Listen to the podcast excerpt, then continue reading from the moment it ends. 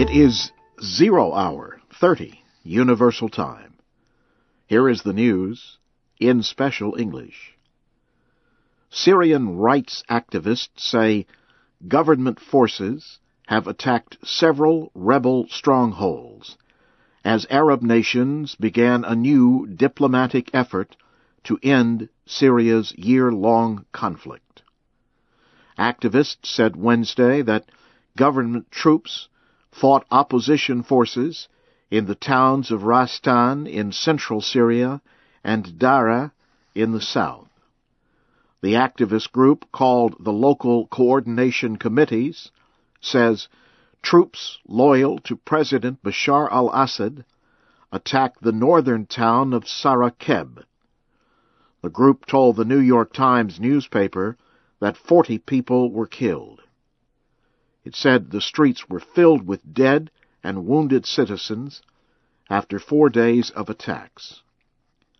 The group appealed to the Red Cross and other humanitarian organizations to treat the injured and bury the dead. The Pakistani army chief has met with top American commanders at Pakistan's army headquarters in Rawalpindi. It was the first time the two sides have met since a NATO airstrike killed 24 Pakistani soldiers last year. General Ashfaq Parvez Kayani met with General James Mattis, the head of America's Central Command.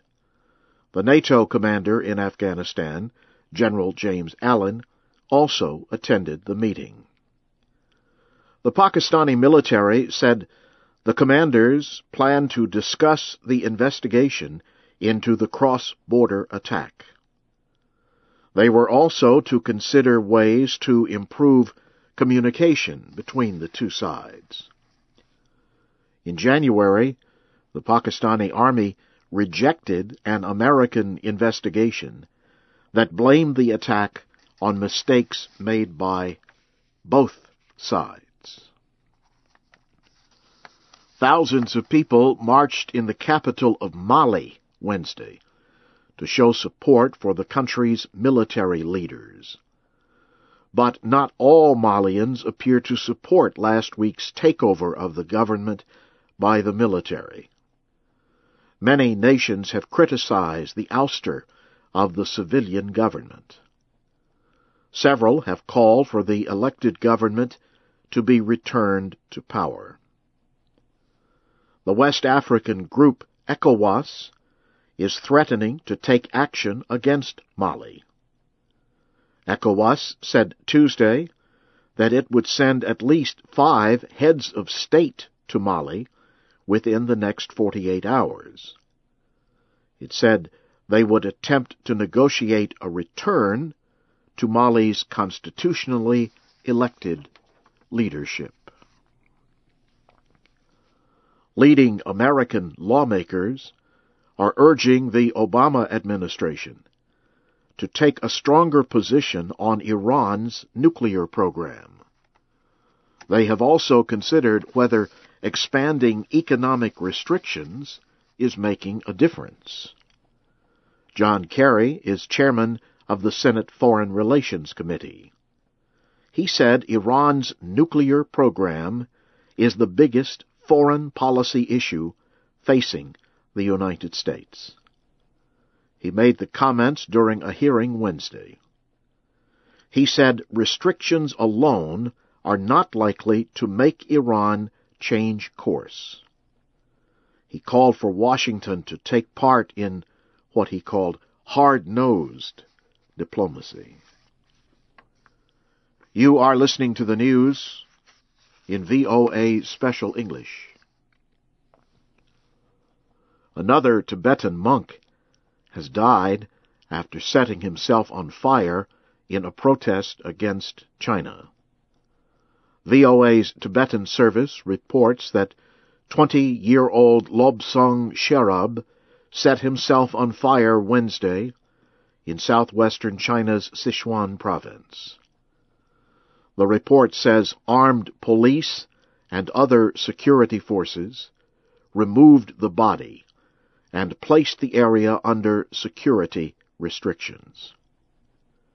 It was the 20th death in the past year among Tibetan religious workers and supporters protesting Chinese policy in Tibetan areas. At least ten other people have set themselves on fire without dying. Russia's upper house of parliament has approved a bill that will make it simpler to register new political parties. The law is part of a series of reforms promised by President Dmitry Medvedev. They are aimed at developing the country's political system. The legislation was approved Wednesday. It reduces the smallest number of members required for registration from 40,000 to 500 people. The measure is meant to meet the demands of the ruling party's political opponents. The opposition has held large protests against a system that has, for many years, been controlled by President-elect Vladimir Putin's United Russia and other political parties. A judge in the United States has postponed a ruling on whether to dismiss a civil legal case against French politician Dominique Strauss-Kahn. Justice Douglas McKeon heard arguments in the case of hotel worker Nafissatou Diallo on Wednesday. He said he would make an immediate ruling. Ms. Diallo says Mr. Strauss-Kahn tried to rape her in a hotel in New York last May. Mr. Strauss-Kahn has denied the accusation. Government lawyers dropped criminal charges against the former head of the International Monetary Fund last summer. They said they had doubts about the truthfulness of Ms. Diallo.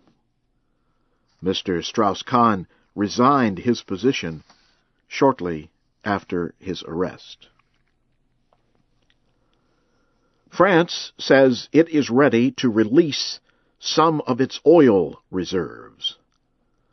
The move may be part of a joint effort with the United States and Britain to slow the increase in oil prices and to reduce fuel prices. French Energy Minister Eric Besson said Wednesday that the United States had asked France to join in releasing some of its emergency supply of oil. He said France is discussing the plan with the International Energy Agency. The agency is a 28 nation coalition of industrialized nations that work together on decisions about the release of oil reserves. The United States said no decision had been made on whether to release any of the oil that it controls. Finally, in American sports news, Japanese baseball star Ichiro Suzuki led the Seattle Mariners to a 3 to 1 win over the Oakland Athletics. It was the opening game of Major League Baseball's 2012 season. It was the fourth time the opening game was held in Tokyo. Briefly, here again is the major news for this hour. Syrian rights activists say government forces have attacked several rebel positions. Thousands of people marched in the capital of Mali Wednesday to show support for the country's military leaders. And another Tibetan monk has died after setting himself on fire in a protest against China. The 20-year-old man was the 20th Tibetan religious worker or Tibetan supporter to die in protest in the past year. That's the news in VOA Special English coming your way from Washington.